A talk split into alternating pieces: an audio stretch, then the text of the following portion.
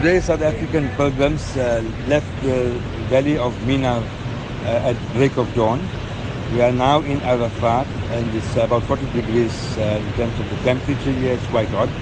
Most people are resting at the moment, but after the noon prayers, they will go into fervent supplication and prayer, both for themselves, their families, their communities, the country at large, and the Muslim community globally. Now, we do know that pilgrims are flocking into the plains of Arafat. Just how would you describe the atmosphere there at this current moment? The atmosphere on, in the, on the plains of Arafat are, are quite uh, amazing. People are in a contemplative mood. Each one looks within himself or herself, uh, preparing for the day because it's extremely hot.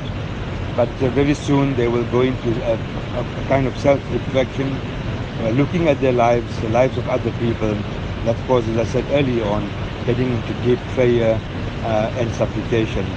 This is a, a, moment where you in, you feel you are in direct contact with your Creator, and it is really a moment in which you reflect on your past, look at your life, and then wonder what the future should like, look like. And I think most people would like that future to be a strengthened relationship with the Creator and a higher sense of spirituality.